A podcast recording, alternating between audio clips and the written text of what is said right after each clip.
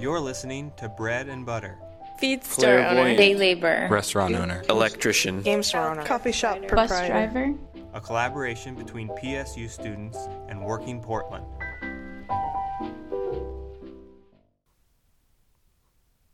Work. What's it all about? What was I born to do? Questions like these are never easy to answer. Luckily, there are those who can counsel and help us discover the answers for ourselves. Portland is a strange place, as many well know, and keep Portland weird is one of the city's favorite catchphrases. Few who buy the shirt or bumper sticker may know, though, that the origin of the word weird has its roots in wyrd, which means fate or destiny. I spoke to an expert on this subject. Mostly, I do what, what we call psychic readings, and what that can entail is, I guess there's a pretty wide spectrum of what that can en- entail. But mostly, people will come in and they have some kind of question about what their life means. I mean, it can it can go off and veer off in a lot of much more specific directions than that. Um,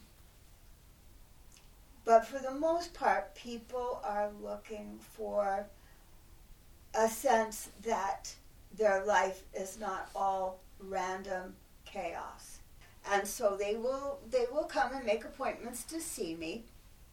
And then depending on what their preference is, I might uh, I might use a deck of tarot cards in order to act as the symbols that will demonstrate uh, different cosmic principles and talk about the interface between their experience and what's happening in the three dimensional world.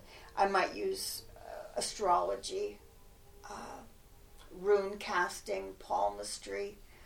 Um, and, and consultations can be of any duration from a short 15 minutes where somebody just has one question they'd like answered to an hour and a half, almost full life consultation in which we go pretty deeply into the um, different areas where a person feels either disconnected or disenfranchised from the universe at large or that they they feel as though they they don't have a steady ongoing connection to the universe around them and, and they would like to, to develop one. And so uh, I mean sometimes people come with with really sort of mundane questions and I even have people occasionally ask me for lottery numbers which I refuse to provide.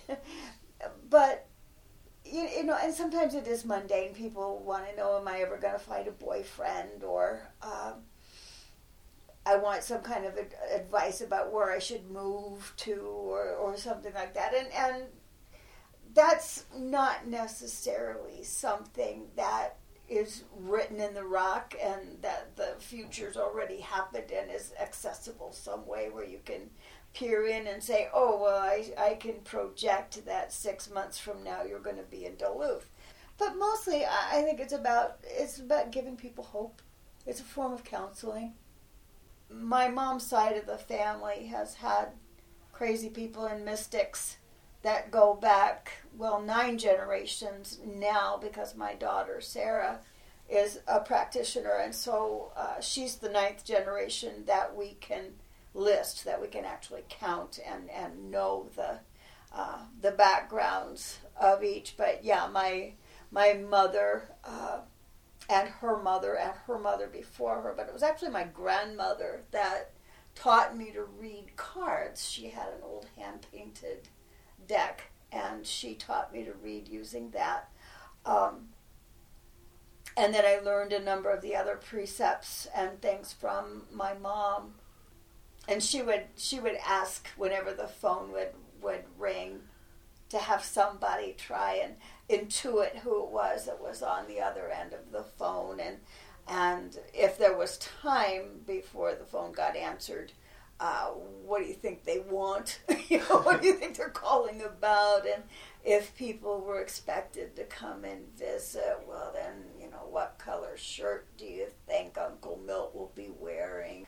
And then not focusing on anything that was not correct, but trying to remember what did it feel like internally when you had a hit on something that was that, that that did turn out to be correct in that way. And so by remembering what the sensation felt like when you had a flash of something or you had an intuition or you made a guess that turned out to be accurate. And then remembering what that sensation felt like and then being able to pick it up again in other parts of life when certain thoughts would come to you and they would be accompanied by that same sort of a flash or that same sort of an interior sensation. And then you would be able to sort of build on that experience and say by that hmm well the last time it felt like that it turned out to be correct my name is Garrett Strickland, and I interviewed Jody Snyder at Healing Waters and Sacred Spaces in Portland, Oregon on February 29th, 2012.